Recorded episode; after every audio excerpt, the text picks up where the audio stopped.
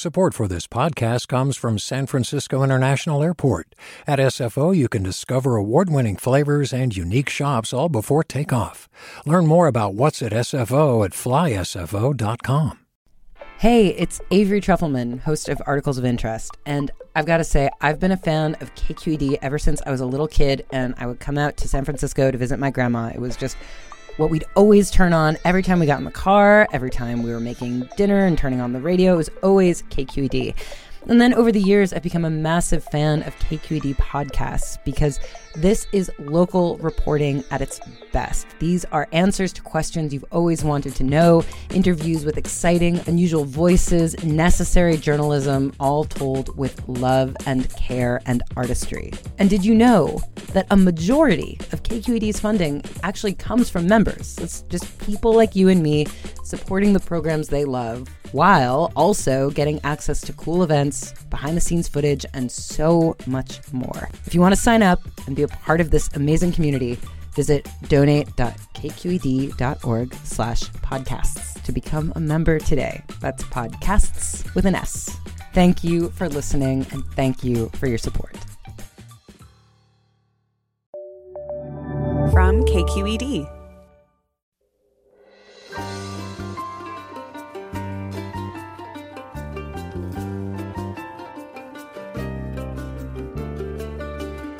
From KQED Public Radio in San Francisco, I'm Alexis Madrigal. Old friends Daveed Diggs and Rafael Casal have been making things together for years poetry, music, funny YouTube clips, and in 2018, a movie, Blindspotting, that took the measure of police violence and gentrification in Oakland. Along the way, Diggs starred in Hamilton, and both of them had to move away from the Bay Area. Now they're back with a new TV show set in the Blindspotting universe that's imaginative and conflicted, surreal, and funny not unlike Oakland itself. That's all next on Forum after this news.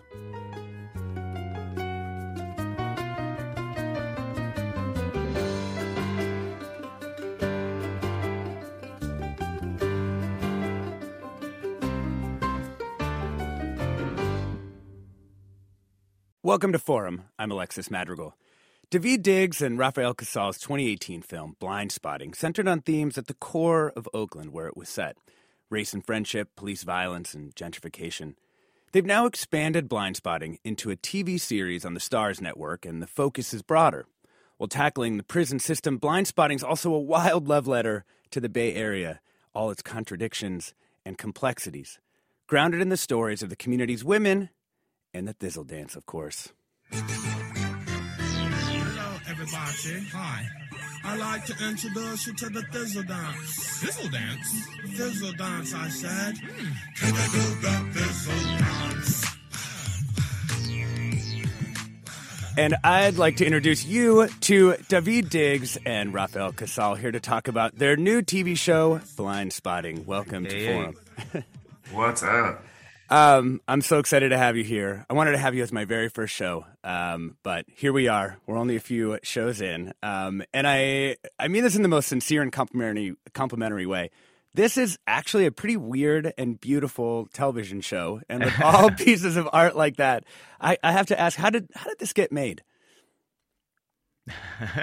Solid question. Um, we uh, we were actually approached by Lionsgate after the film was out uh, who said, um, "What do you think? Is there is there maybe a, a TV show adaptation of this?" And we were like, "Nah, there's definitely not." Uh, it took us uh, 10 years to make that movie and we have other things to do with our lives and uh, and we also told the story uh, uh of Colin and Miles that was um, we thought necessary to tell for people who don't know Um, that story tell fill us in on that story Yeah, uh, well, Blindspotting the film is about uh, two best friends growing up in Oakland. One, Colin, um, is on the last few days of his uh, his probation for a, a violent crime that he committed, and um, living in a halfway home. On on his way home one night, he witnesses the police shooting of an unarmed black man. And the story is about the next few days of their lives together um, and how that event um, uh, starts to challenge their friendship, the friendship between uh, a black man and a white man who um, who never had to come to terms with certain things before because uh, they weren't as aware of the fear surrounding them. And it's also about a rapidly gentrifying Oakland um, that adds to the sort of pressure cooker of of Colin's fears. Yeah. So uh, that's what that film is about. And um, when given the opportunity to to make a TV show, we realized that uh, while while making that film, the one of the things we really always wanted more of was the character Ashley, played by Jasmine Cephas Jones. Um, we felt that she was representative of so many women that we grew up around, um, and the character that Jasmine created was so compelling, and we just didn't have enough space in a ninety-minute film to get into anything really that was outside of Colin's perspective in order to pull off the trick of that film, which is to have uh, to have everybody relate to and root for a convicted felon pointing a gun at a police officer, right? Like that was um, it was a tricky thing to pull off, and we realized we really had to be inside Colin's head to pull it off. Um, and Rafael, what did the show end up being like? How does the show open? Where are we a year in time ahead of the movie, or are we right after it ends? We're we're coming in uh, about six months after the events of the movie and um, and we're dropping into a, um, a really sort of a, a whiplash complicated scene um, where the first thing you're seeing is someone is someone is being arrested. It's it's miles from from the film, and um, and Jasmine Cephas Jones' character Ashley is sort of coming home and um, and witnessing this happening in in real time. And I think it kind of gives the audience a bit of whiplash and, and wondering what exactly they're seeing. Um, and uh, and the consequences of that arrest sort of play out for the rest of the first season. Yeah, and let's let's hear um, Jasmine Cephas Jones um, in the first cut we've got of the sentencing, which kind of you know triggers the rest of the action of the show. Everyone is about to go into shock, and I have to try to not. Bracing against the clock, knowing full well this crooked system is still crooked to the poor and brown, and he got half that down being from our block. This is on for sentencing. Now we wait for the number. His number, the countdown, the time I am bound around the hope we hound, the sliver of the light in the tunnel of the town, and repeat and repeatedly ask until found, when will he be out, be out, will he be out, be out, be out? You will serve a period of 58 months in San Quentin State Penitentiary, followed by one Wait, year of house what? arrest probation. Five years. So Miles gets sent away for five years. I think there's a couple different things I want to talk to you about about this clip. Um, obviously, if you haven't seen the show, that doesn't sound like a lot of television.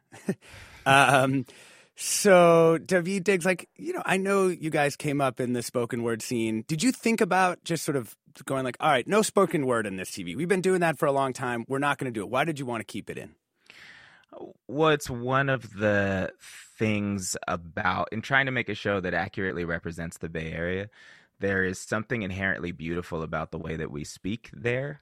And to me, the only way to get people to really hear it when you're not from where is there is to heighten the language. I actually think it's a particularly Bay Area thing to really point at uh, this. This is this is how we sound to ourselves in our heads. It's beautiful. Um, and so that that to me is why verse is, is necessary to tell this particular Bay Area story. Um, but it's also it's also a useful tool actually, particularly in a, in 30 minutes of television. The the thing we learned growing up writing uh, short poems is that when you need to get a lot of information and emotion into something very quickly, you use verse. Metaphor is actually a really useful tool. Um, and so is rhyme and so is meter. It trains people's ears to hear the parts of the sentence that are important. And so it actually is really helpful when we have to cover a lot of ground, particularly emotional ground, very quickly. Yeah. You do something else to cover emotional ground too, which is like really, really interesting. And I'm not sure uh, I've ever seen it before, which is you have these choreographed dancers who act as kind of this silent Greek chorus. Can you tell me a little bit more about that choreography? Oh yeah, uh, you can do it. Rafael can do it yeah. if you want. This man just started cutting the grass in front of my house. got you, got you. Me and Rafa are on Zoom looking at each other. Uh, yeah, the the dancers um, are for us a representation of when the when people outside of prison are feeling the effects of the prison industrial complex. So that's that's sort of the the loose rule as to when you see the dancers. But you're right that it um, allows it to be an extension of sort of emotional trauma and celebration. Um, and we tasked our choreographers, Lil Buck and Jon Boogz, with infusing the choreography, who are incredible and and really great with narrative, and that's why we wanted them um, to infuse the choreography with as many touchstones of specifically Bay Area dance as possible. Um, and so the style of, of dance that Jon does is actually born out of the Bay Area and out of Oakland specifically. And so that was that was useful for them. We also worked with the Turf Feinz a lot um, and a bunch of other local Bay Area dancers to really infuse because there's a, a, style of movement mm-hmm. there. So again, for me, like so much of this, the elements of storytelling go back to how do we tell uh, a uniquely Bay Area story, even even in the visual representation of it. Yeah, Rafael, I, I know you're the showrunner, so I assume you had to deal with more of the logistics like on the set like figuring out you know these dancers are there. How, how do you actually do, are you directing them? How does that actually work in a show like this? Uh, i mean you know the answer is we didn't know. There, there isn't you know there isn't really a roadmap for a show like this and then you throw a pandemic on top of it and the limitations of how you can collaborate with other artists really sort of does. I mean the reality is that like the, the this is this is this was the epitome of the constraint is going to have to breed the creativity um, because you know we're we're we're making a show that requires so much physicality in a period where you can't really rehearse in person very often um, and so our relationship with buck and Boogz luckily is one where we Daveed and I say all the time that our ship runs on enthusiasm.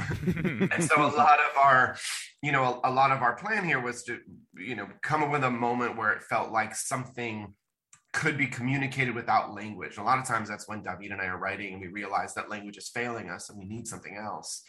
And then going to Buck and Boogz, who are brilliant movement artists and understand storytelling through the body. And we would say, look, we think there is this moment that could that could communicate this and we wondered if maybe it could for example in episode four could move through the house or could get everything you know all the moving boxes from the from the truck to to uh, the front door and in through the house. And they this is their world. This is their language. And so they would start to sort of craft a movement piece and then show it to us. And then we would give a little feedback and you know we'd build with the other dancers. And a lot of that was really us sort of you know kicking back this idea what does it mean to have these um, these vignettes of movement throughout a television show. Um, and it was really exciting to sort of figure out what that could possibly mean in a, in a medium that we've very rarely ever seen anything like this before. Yeah. You know, uh, one of the surprises of the show is Helen Hunt is is in it. Um, and how did how did that come about? Because I don't associate her with like the Bay Area or the themes of the show, but she's amazing in it. Um, yeah, I mean, Helen was a big supporter of the movie, so much so that she tweeted about it. Um, she happened to tweet about it on a day where I was watching Twister uh, for the first time in I don't know a decade. Um, so that felt very serendipitous. And in her version of the story, she slid in my DMs. In my version of the story, I slid in her DMs. I don't know how this went, um, but you know, she was like, "I'm a big fan of of yours and Daveed's in this movie." and I was like, I'm watching Twister. Um, uh, and she was very like very straight up about like, we should know each other. We're, we're, you know, I'm really, I'm really interested in the kind of work that you're doing. And um, I think Daveed was out of town at the time. Um, but I mean, it was like, yeah, cool. Let's get lunch uh, t- tomorrow or the next day. And I think, you know, within a few days we were hanging out and, and talking about, um, uh, possible ways that we could collaborate or, or, the kind of art that we were most excited about making and that that was the beginning of a few years of a friendship and eventually it landed in us asking Helen to be a part of this show. That's so good. I'm talking with Daveed Diggs and Rafael Casal about their new TV series, Blindspotting, and we want to hear from you. Has a member of your family gone to prison, and have you seen that experience represented well on the screen? And if you've seen the show, did you see yourself represented in a new way? Give us a call now at 866 733 6786. That's 866 733 6786. We'll be back with more Forum after the break. Support for Forum comes from San Francisco Opera. Set 10 years after a school shooting, the critically acclaimed opera Innocence takes us into a complex emotional journey where our understanding of innocence and guilt is constantly upended. Kaija Saariaho's ethereal score collapses the past into the present as a community of survivors grapple with how to move forward. Don't miss the highly anticipated American premiere of Innocence, June 1st through 21st. Learn more at sfopera.com. Welcome back to Forum. I'm Alexis Madrigal. We're talking with Daveed Diggs and Rafael Casal about their new TV series, Blindspotting. Um, so, a bunch of different times in the show and in a bunch of different ways, you're both trying, and the show as a whole is kind of trying to reckon with with blackness and the, the varieties of the black experience in so many different ways. And we want to play a, a cut, um, which is kind of like a some of the of the characters of the show are essentially having like a round table talking about blackness. Um, let's uh, let's hear it. Yo, little beige self cannot tell me or qualify my blackness at all. So, what's up with that? Well, Nancy the same shade as me. Her grandmother is white. Does that make her any less black? Uh-uh. Does that make No. her less black? No, You're black? talking about people, Hold granny, up. like that? Mama is old beige black, so that's Oh. co- that's hella different. Okay, full stop. First of all, not old. You know, it makes sense. Like 40 years ago, would have been a little bit better, but Nancy still Rosa Parks black. Mm. You 2018 light skin. You know what I'm saying? You like Doja Cat black. Oh, Oh, shit. How old do y'all think I I am? really wanna know. Hang on. Hey, hold on. Wait, wait, wait, wait, wait, wait, y'all. You think I look like Doja Cat? I mean, this scene is so interesting and so good, and um, I have uh, I have a question for Rafael about it, which is, you're in the writers' room, you're the showrunner. There's a round table about blackness. Do you just sort of back out of the room and you're like, all right, I'll I'll, I'll see you later. You, guys figure it out, or what? What do you do? No, absolutely not. Um, no, there's this like para, there's this there's this paranoia about talking about experiences that I, you live in close proximity to, where people are like so afraid to be like, oh, I can't have a comment on this. I grew up around a ton of different communities. You have an opinion, you have observations. You know, it just like it it, it has to be a, it's a group conversation. And so everyone is sort of in a safe space, you know, jumping in and saying, well, I've heard this opinion before, or this needs to be said, or, you know, well, what about this perspective on this? And we're having sort of a big collaborative. This is like, this would come up with the movie all the time. People would be mm-hmm. like, oh, well, of course, Daveed wrote all of his lines and you wrote all of your lines because writers should only write their only their character's perspective. Like, what novels did you read growing up? Like, there would only be one character if you only wrote your own perspective. But I think we are like always trying to sort of foster an environment where where we can have sort of these really transparent conversations about what we've heard and what we've seen come up and what feels like it's at the cutting edge of of the dialogue um, and then how does that turn into a you know what feels like a really organic conversation in the room? Um, and that comes with you know concerns about where every every writer's blind spots are. Um, but i think that still i think that still affords a lot of space to go well what about this? Or what about this? and bring it to the room and see what happens. I think the um the great thing, the thing I love about that scene is that um it was it it it, it a- allowed us an opportunity to keep the conversation very complicated, to not try to give any answers. Um and because there we we allowed each character to have a different perspective, it allowed for so much you know oftentimes in a writer's room like you come up with a thousand things and then maybe one thing is what it's about. This allowed for so many of the perspectives that that everybody brought to the table to end up in the show and in conflict with each other. And that feels way more grounded to me. It feels way more like the versions of those conversations that i've had in my life. And then the interesting thing was getting on set and shooting that scene was kind of a trip because there are a lot of things in the scene that are triggering to people and like some of the actors would get into it and part of the part of the flow of that day was being like hey let's remember that for these characters this isn't the first time that they've had this discussion or discussions like this and they love each other already. We're starting from a from a place of of love and care and respect and so um we can allow ourselves to enjoy the conversation. We can allow ourselves to have fun clowning each other and calling each other out and get angry and all of that. And it was a really kind of a beautiful, interesting experience that I hadn't I had never seen on a set before. Yeah. Do you? I guess one question I oh, one question I had about it was are you were you worried at all about bringing what feels like kind of an in-group conversation to television you know because you know that it's going to be all kinds of people um, are going to see that conversation not only pe- you know people who've never been exposed to that conversation before and um, like do you do you worry about that or do you think like it's good for it's good for white people in Duluth to like hear that I don't, I don't know that this is the first time that conversation's been on television at all. I, I think that the only sort of thing that we tried to do different was to not have it resolved with a bow on it. Mm-hmm. Um, we we just really wanted to present a conversation that didn't have a clear that didn't have a clear winner or a clear like moral high ground that was coming from the writers of the thing who wanted to make a point. We really just wanted to portray a conversation sort of in the in the middle of where it was.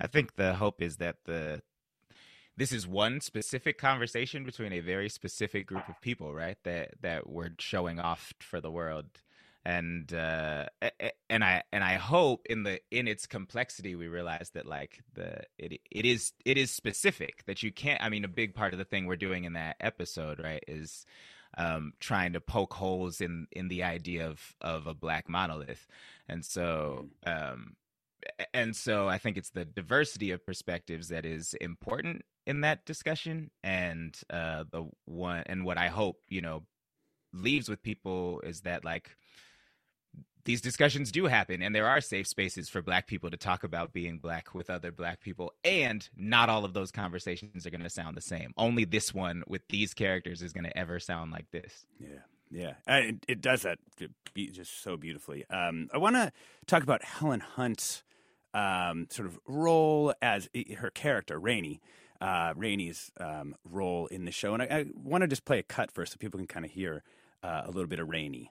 Nancy keeps trying to sell me kente cloth, and I keep saying, Nancy, I can't wear those. And she says, You don't support black business. And I say, For fuck's sake, Nancy. And I buy three scarves.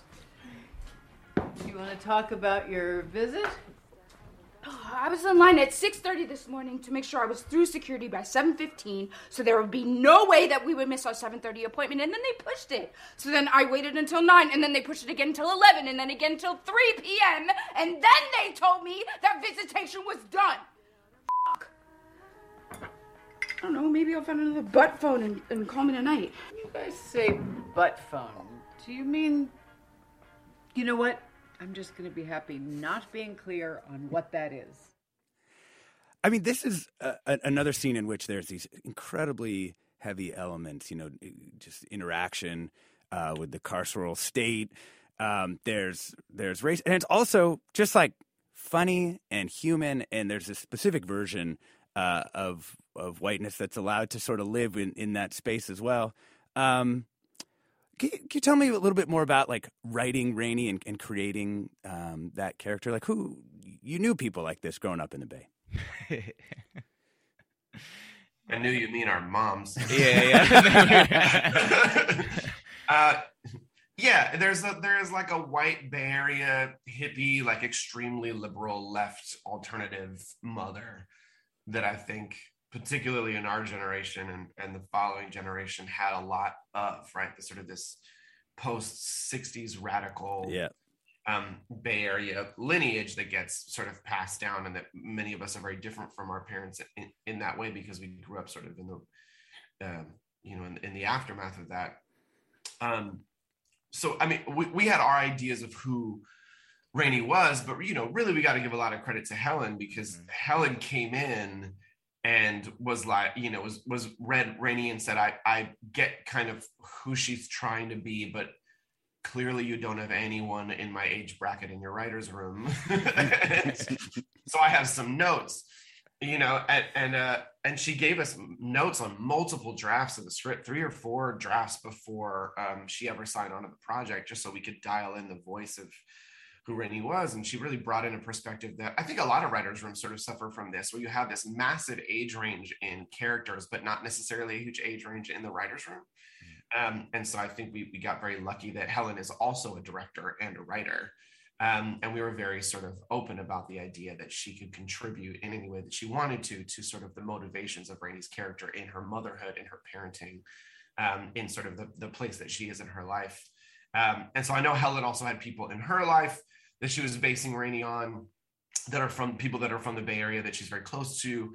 And then we sat her down with a few people in our lives so she could sort of study their speech pattern and ask questions about uh, their motivations for how they navigate um, the East Bay and and uh, and their their place within it. So good. Uh, we're talking with Daveed Diggs and Rafael Casal about their new TV series, Blindspotting, and and we want to hear from you. Has a member of your family gone to prison, and have you seen that experience represented well on the screen? And if you've seen the show, do you see yourself or your community represented in a new way? Uh, get in touch on Twitter, on Facebook. We're at KQED Forum, or you can email your questions to forum at kqed.org. Um, I want to talk a little bit about the Bay Area creative scene. Um, you you both have have had to leave the Bay in order to sort of make your way in your careers. Um, what are, what's really missing from here that would allow people like yourself to kind of come back and, and make stuff at home? Uh, industry. I I mean, you know, it's it is it's it is financial more than anything. I think um, there's um, it's tough to make a living as an artist there. Yeah. Um, but but there is so much art being produced there and i do credit like the art scene there for the kind of artist that i am um it was really interesting when i you know rafa can attest to this a little bit too like there i was doing hamilton and like was getting all kinds of attention for things that were so table stakes for the way i grew up making art you know? But there's a thing about when an artist from the bay area walks into a room and is given an opportunity to be just be that um that like people don't are eh, there's something Like, what are you thinking? Like, what's a, what's the table stake stuff that you feel like Bay Area people have that some other don't? For example, like having the the fastest rap in the history of Broadway isn't a valid award, right? Because there are no raps in the history of Broadway, really.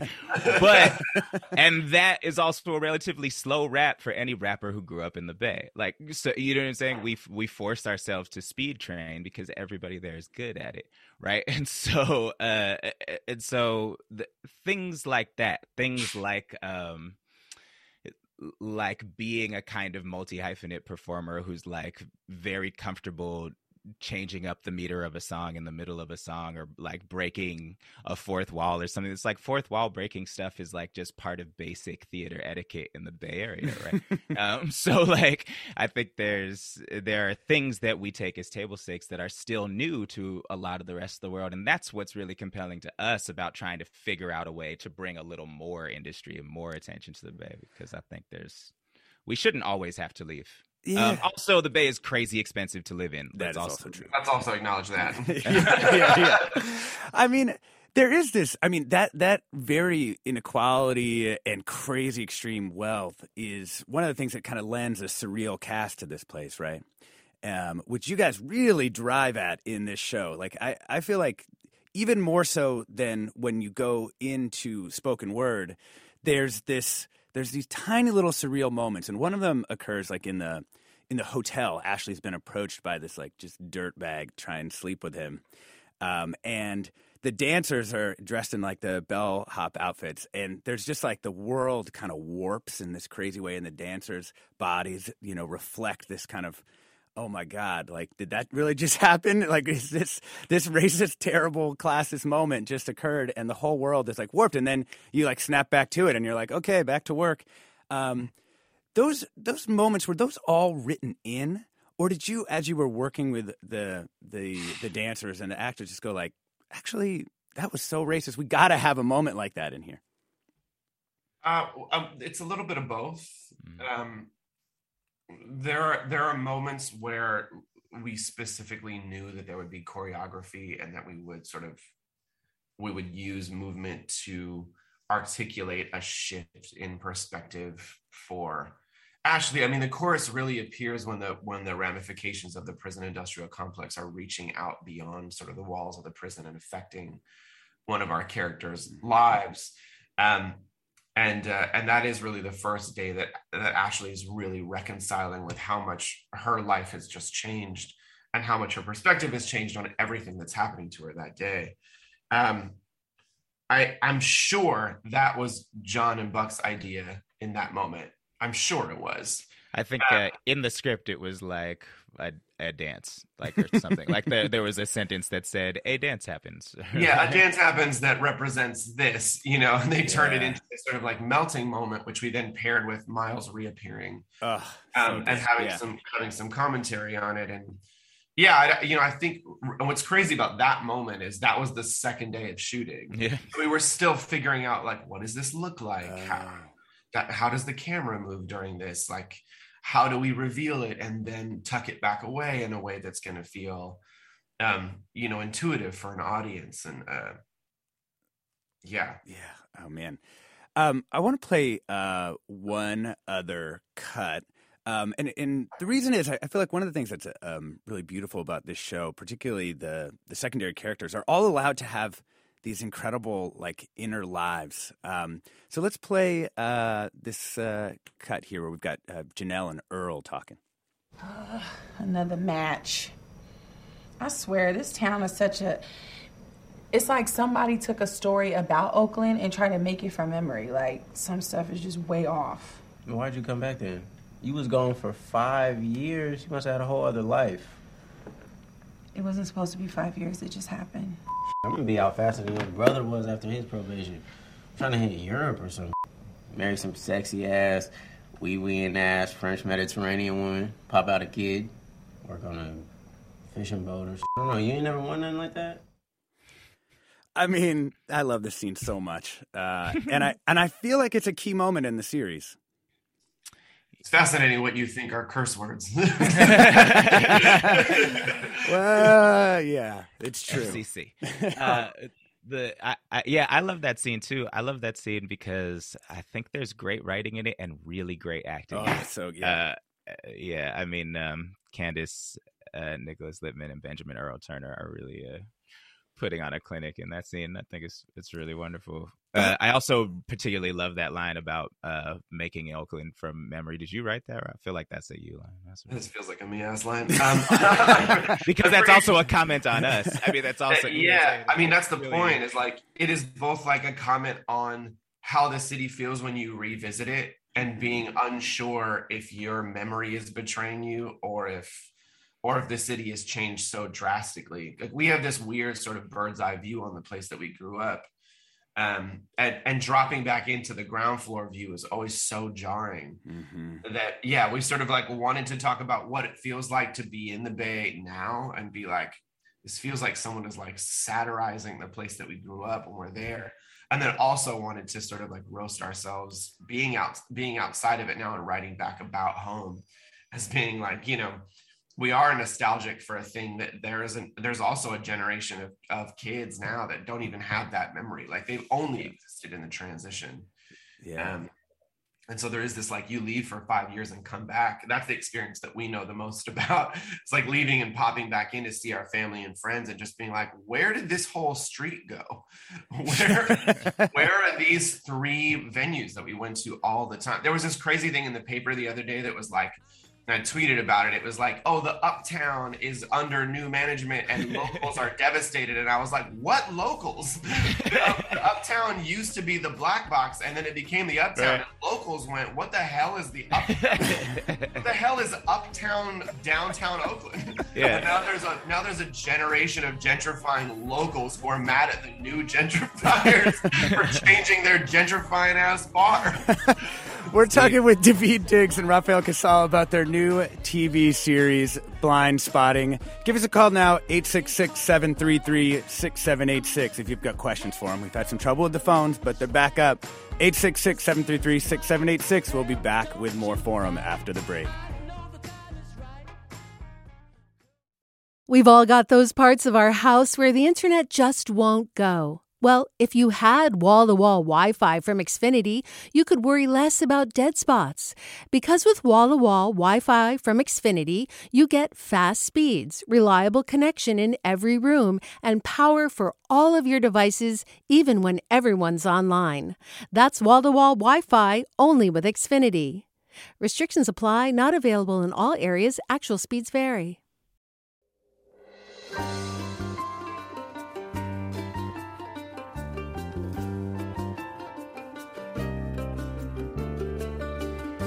Here's what's coming up in our next hour of Forum with Mina Kim. Just in the past few months, foreign hacking groups have launched major ransomware attacks against U.S. private companies, including software provider Kaseya, meat processing company JBS, and Colonial Pipeline. A recent Washington Post analysis found that ransomware attacks more than doubled from 2019 to 2020 in the U.S. We'll look at how and why these attacks occur and the national security threat they pose. To listen to past shows and subscribe to our podcast, visit kqed.org slash forum. And for the latest updates on our programs and guests, find us on Facebook and follow us on Twitter. We're at KQED Forum.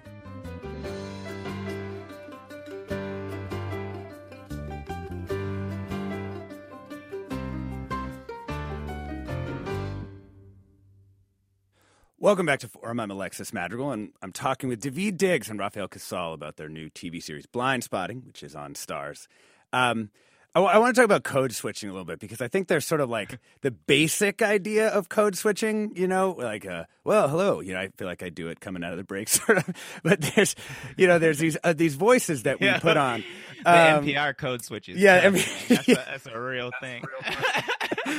um, and and one of the funny things about it is in this show you kind of go back and forth. There's an amazing scene which I actually tried to get a cut from, but I wasn't sure that like people would get what was going on. There's like kind of um, Trish who started trying to start a uh, a co-op strip club. Um, which is uh, also an amazing storyline in of itself, goes into the bank to try and get a loan, and there's uh, a black bank officer, and so they kind of drop into the slang, and then at the end, basically, you know, he's been with her all along, uh, and then he's like, no. So how, how did you think about that? Um, the kind of many layers of code switching that people are doing in this show, you know, between the West and the East and Oakland and other things, you know, black and white. It's it's a it's fascinating and, and more layered, I think, than we normally give code switching credit for. I think we talk about we talk about Bay Area mouthpiece a lot, and what does it mean to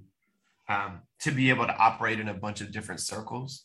I think when we think of code switching in terms of like a national dialogue, I really do think about like the way in which people have to protect themselves in predominantly white spaces, and not sort of the, this broader idea of like what does it mean to be in survival mode constantly and have a you know we, we you could talk about trisha's code switching also with her own mother um, and like what is her voice with her mom versus what is her voice with her friends in the same scene? And they're watching her code switch. It's not even like she's hiding it i mean miles code switches in front of ashley in the second scene of the first episode he has like a way that he talks to his partner and a way that he talks to a security guard Mm-hmm. um, and i think watching people navigate you know how they how they um, um, how they interface with the world based on who they're across from is something that because the bay has so many different communities sort of overlapping constantly you sort of you sort of don't even notice the small variations of people's switches when they get around certain people because i think there's a general understanding that like this is the way in which you navigate like a massive sort of cross-cultural intersection in in, in real time Yeah, for sure. And and I, it's just interesting to see it represented in in all of its like beautiful ornate mm-hmm. detail. You know. we also like don't make a thing about it like we you Yeah. know there isn't really a there isn't really a moment where we're like hey you changed the way you talk it's like we, i think we're sort of of the of the assumption that like Of I course you do. that all the time. I do it all i'm doing it with you right now. I don't really talk like this. Um, especially if i've had a Uh, little bit of alcohol. Uh but and that scene i think the real function to that scene is to like you know demonstrate the the inherent beauty of of the of the code switch and of like how you know how how how much virtuosity there is in like 2 people Mhm. who speak this same version of a same of a of a same language and how much improvisation there is. You know lance uh who plays cuddy uh you know the great thing about him is that he's from there for real and he can he can improvise in that world too which is so he can improvise in all that slang that uh uncle sam don't even know the due date is one of my favorite lines i'm pretty sure he came up definitely that. improvise that. There was the there's a thing I always think about in terms of people who are bilingual. And like you, if you walk up to somebody and you know they speak another language as their first language, you just switch over to that if you speak it. I think the Bay Area is the same way. Like if I if I know that you have access to all that vocabulary that like Trish and, and Cuddy, for example, like you know, showcased in that scene, it's better language to articulate what you want to say. Like the shorthand works better. So the minute you have, you know, somebody has access to a vocabulary that you grew up speaking, I think that's what's beautiful about it. Is Trisha's like, oh, you're like, what shit? you you're from here, you know. All right, let me explain this in a way that like you'll understand sort of the root of what I'm trying to navigate. Um, and then they have to switch back to like, no, this is a bank bank. Like we have to talk in, in right. sort of corporate This is bank, bank. English. Yes, Yeah, we're we to talk bank English. right, right. We may be two black people in here, but it's a primarily white institution. Yeah. Um, alone. yeah. complicated, complicated.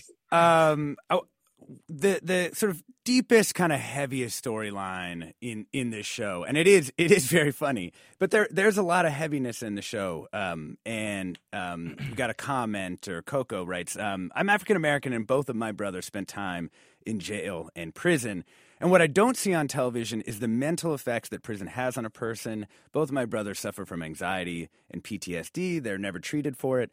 Transitioning from prison to society requires an investment in each person leaving prison far beyond what exists today, thus the high recidivism rate. Um, and I'll put uh, uh, the question I would put to you is this show really centers the people who, the, the effects of the prison industrial complex on the people outside um, prison in having to provide that support for people who are on the inside.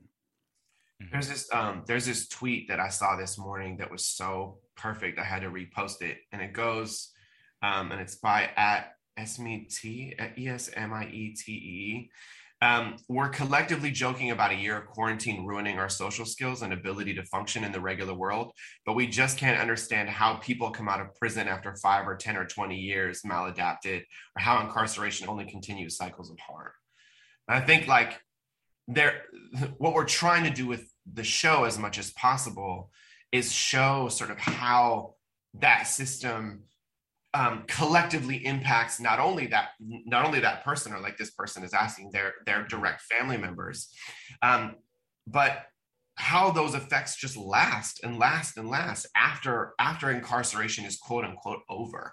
And not only like systemically how it's holding on to you in every possible way and keeping you a convicted felon and limiting your ability to to to bounce back and have a career or have any real support around your mental health after you've been through a really like pretending that, that there's no reason to pretend that prison is not like a, a traumatic a, an extremely traumatic terrifying experience in herself in itself. And so in a lot of ways you know earl in our show is a bit of the representation of that in the same way that colin was in the movie. And that like and that's really i think why and i don't know diggs you want to jump in and talk about this more but like this is a big reason that we put earl on this extension cord where he's always Mm-hmm. plugged in all the time is to really and and by the way and diggs should tell the, the full version of the story but like we didn't make this up Yeah. you know like hi- him being plugged into the wall all the time is both symbolic but it's also like a thing that we really witnessed happening Yeah, yeah, that's a that's based on a person who's very close to me, and uh, and who was so was was two things that we imbued in Earl. One, so terrified of being sent back for a technicality, and also smart enough to know that people get sent back for technicalities all the time. Mhm. Um, and and has and is has interacted with the system enough to realize that the system is actually a, a really basic dumb system designed to pull people back because there's profit in that and so that is the it's like a shark that's the only thing it can do um and so um that but yeah like uh, it is i find that extension cord hilarious and it and it was when when we were witnessing it and also so so sad um because it's it's it's super real and that's definitely not made up like it's a real story we made the extension cord a little longer Yeah, right. Yeah, yeah. That's the But height you you needed for art. but yeah. not that much Not longer. long- not you long understand? longer. Like, like it, it did go all the way from the backyard to the front door, like to the to the through the front The yard. street, yeah i think Yeah, we, we maybe added going to the corner Yeah. but it, it definitely went all the way to the curb. Yeah. Wow. Earl is really a beautiful character. I'm so I'm so happy to see Earl on television. Like really, and as an actor, and it just the the kind of brilliance, the kind of casual brilliance, you know, of of Earl is just so so great to see on on the screen. Um, Benjamin Earl Turner. yeah. Um, is he, he's not actually an actor, right? I mean, by trade, he's like Well, a no, musician. he is. He is. Yeah, Yeah, yeah. absolutely. No, Yeah. he acted. no, we've we've done a lot of plays together, and and uh, but he he's a he's a rapper. I don't know, like all of us, rapper first, I guess. but uh, but uh, Rapper, yeah. rapper, poet, now screenwriter and television actor. Yes, there it is. The hyphens. Um, let's bring in a call Perrin from Oakland. Born and raised in Oakland. Hey, what's up, guys? Um, Hey, hey. I just wanted to tell a quick story and then ask you a quick question. You know, the first day uh, after I saw the movie, um, what was that, three years ago, I was on my way to work and I was sitting um, at a red light in Adeline just waiting for like 10 minutes. And I was like, man, how relevant that was to the movie. And then like a Commander moving truck pulled up and I just thought it was super awesome how relevant your guys' stories are and kind of get brought into, you know, our experiences living here in the city. Um, and then my quick question is, yeah, I lived in Oregon for nine years. I went there for college and then stayed after a little while. And have, you know, more recently come back, been back for three years. And, you know, one thing I took with me living in another place was like being super proud about being here. You know, you have it on your ID, you're, you're born and raised here. And, you know, people are like, where are you from? You're from Oakland. And everyone's like, man, that's so cool or whatever. And like, they really have no knowledge of the city of Oakland. And so I guess my question for you guys is, you know, as you've, you know, moved on in, in your life to other places, how have you brought uh, your experience in the city of Oakland and how is that, you know, how have you interacted with people when you kind of communicate, you know, where you're from and what you're all about? I like to tell this story about Daveed going to college. Daveed, you know, in high school, like wore a lot of pajama pants and berets. And he, he, he Wait, got pajama pants and berets? Those Yeah, are two yeah, different no, categories of things. Hold on, hold on, no. He, Uh, he looked on. dope. I'm not trying to hate. He looked tight. But we don't have to lie. I, you know, I was a weird kid. It was it was an it was an interesting vibe. It was very unique, and he rocked with everybody. And Diggs went to um, went to Brown, uh, uh, you know, on the East Coast, and I was like doing Def Poetry, and it opened up this recording studio. When Daveed came back, a friend brought him through and was like, "You need to you need to you know you need to mess with Daveed because he's um, he's a rapper, and, and I think you'll really dig his stuff." And when Daveed came through, Daveed was like bayed out head to toe. Like, big bay t-shirt, you know, you know, baggy jeans, like kicks that matched, a tie around his neck with a bandana in the front. And I was like, oh snap. like, um, and I think how we've always talked about it is like when you leave, you know, and I, I lived in the Midwest for a couple of years. When you leave, man, like your Bay pride, you double and triple down on that thing. Um, there's this thing that w- the, the the bro was just talking about about like leaving and coming back and looking back on it. You do suddenly realize that like while you've lived in the nuance of the Bay for your whole life, nobody knows anything about it. And in in making the show, this is the thing that like we have to come back to all the time is like we have to get people in France and Brazil and like all over the world to understand the essence of what it means to be from the Bay and grow up there. And so we're both juggling like hyper specificity for the local audience, but the the mounting you know audience that we have to satisfy is this global. You know, Starz has like some uh, like 30 million subscribers or something. we have to satisfy this massive audience and then also get it right for for local folks and i think that's been the trip is like what are the what are the precious things we have to get in that are hyper specific and then what are the sort of feelings and essences of the place that we have to communicate and translate across continent and across languages and what are you trying to communicate? You know what what's the what's the goal? Like you know do i want people to be in love with this place or scared of this place or both? You know like there are, is a good there are good reasons for the whole gamut of of ways you can feel about about the bay. And so it, it is a little bit of a trip starting to think of what you're doing because this is different from our ex- experience making the film which was just like oh somebody's going to let us make something. Let's make it. Uh making this there's a lot more awareness of that like there's a there's we're pushing this out into the world and people might actually see it and so like the representation matters uh and we and we do think a lot about it Yeah, yeah. You know what? We did- I will say though, just just to jump on the back Yeah, of that, like, we also did say really clearly when we started that we weren't trying to trying to represent all of the Bay. Right. Like we really were like, yo, we need to tell one small story really, Mm-hmm. really well. Because of like it's the same reason the movie's not called like Oakland Town. Because we can't like there, there's no there's no small way to tell that big of a story. There's no way. And so really all we could do was like, all right, what's a story that we feel like we could tell with the writers that we know and love that we think we could we could then bring in sort of the the ways in which aspects of the city and the and the area the bay area like can bleed into this story in ways that are intuitive and and and but can be tangible without being like yeah we're gonna ha- we're gonna represent this area and this experience and this one and this one and like trying to have everything sort of mm-hmm. Thrown in the pot and hoping it just comes out to quote unquote representation like it's just it doesn't really work that way Yeah. I was, I was also kind of greedy for us as storytellers to be like, we got this Area. Like, Yeah. You know, we were like, we're going to tell this one well. And then hopefully this one allows someone else to go, oh, you know what story they didn't tell? This one. I'm going to do that one. And someone else will be like, you know which one they didn't tell? This one. I'm going to do that one. Yeah. build it out. I want to I want to ask you uh, a question about the the Oaklands that are represented in art, but first I want to play uh, a cut of you doing some poetry, Rafa. Rafael can't help but count the degrees of manipulation here that he's felt. Let me get this straight, he thinks to himself. Are they selling a drink to white America by trying to show that it's authentically Mexican? So that Mexican folks will drink and validate it, so that white folks will drink it thinking it makes them less white so they can attract exotic Mexican women? Who in the commercial, who in the commercial by Spaniards and in doing so pressuring Mexican women to look more European so that American men I mean, this is relevant to me. I had a you know Mexican dad. My mom's from Massachusetts, and how do you think about your identity, Rafael? Whoa, bro. I, w- I went digging deep. I was in the crate. Yeah. Uh, you play baby goodies to Rafael and then be like, how do you think about your identity? That's the You code. gonna, you gonna you gonna pull up a poem from when I'm 19 and then be like, how do you think about my identity, bro? I think about my identity constantly. Let's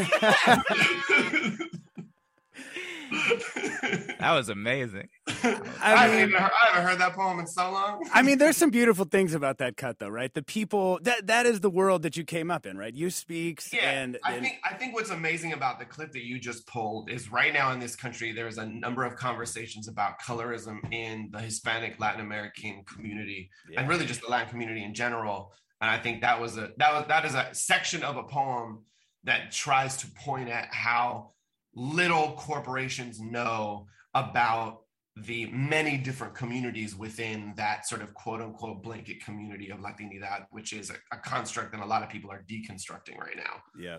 Um, and so that's about sort of companies trying to target an audience that is not one audience or one experience, but is a massive multitude of so many different experiences. And I think in that moment, I'm just going like, so you think it's just A to B? you know, you think it's just this really simple, like, oh, I'm going to market it to this community by getting, you know, this ideal for them so they can get, you know, I mean, it's a it's a good point. I feel like you ha- it, that, one of the reasons why I, I wanted to play it for you was I, I just feel like you know there's a I think some older people think that like what we would have called woke in the old days. I don't know what we would call that now, uh, given that that term has been you know changed so much. Like there's some really necessary analysis that goes into that, and that you know a lot of these young poets were doing when you were 19. Yeah, well, and still are. I mean, I think the uh, the amazing thing about that poem is that that was 15 years ago, and we're literally having the same conversation Exactly. right now. You know, I mean, like that's we're having it for like the first time now. Yeah, yeah, yeah, like, uh, yeah, in they're terms just- of public discourse. right. Um, there was a, that was a very like niche conversation at the time that only a sect of that audience really understood, and that audience is actually a bunch of fourteen year olds in that clip. That's at Brave New Voices, where I'm like nineteen or twenty. I've just aged out of the competition, and they brought me back to perform. Um, but I'm you know I'm super I'm super young, and I do think like there's there is this thing, this other thing that comes up a lot. I don't know. I don't know that we ever directly addressed it in the show, though. It is like omnipresent in the show, which is like we are the kids of of like hippie, hyper political parents, and so there is both this like constant sense of awareness um, with all of the characters as they're walking through, you know, as they're walking through the world. Yeah. We have been talking with Daveed Diggs and Rafael Casal about their new TV series, Blindspotting. Thank you both so much for coming on the show. Thank you. Thanks for having us. Yeah, yeah. Um, stay tuned for more Forum with Mina Kim.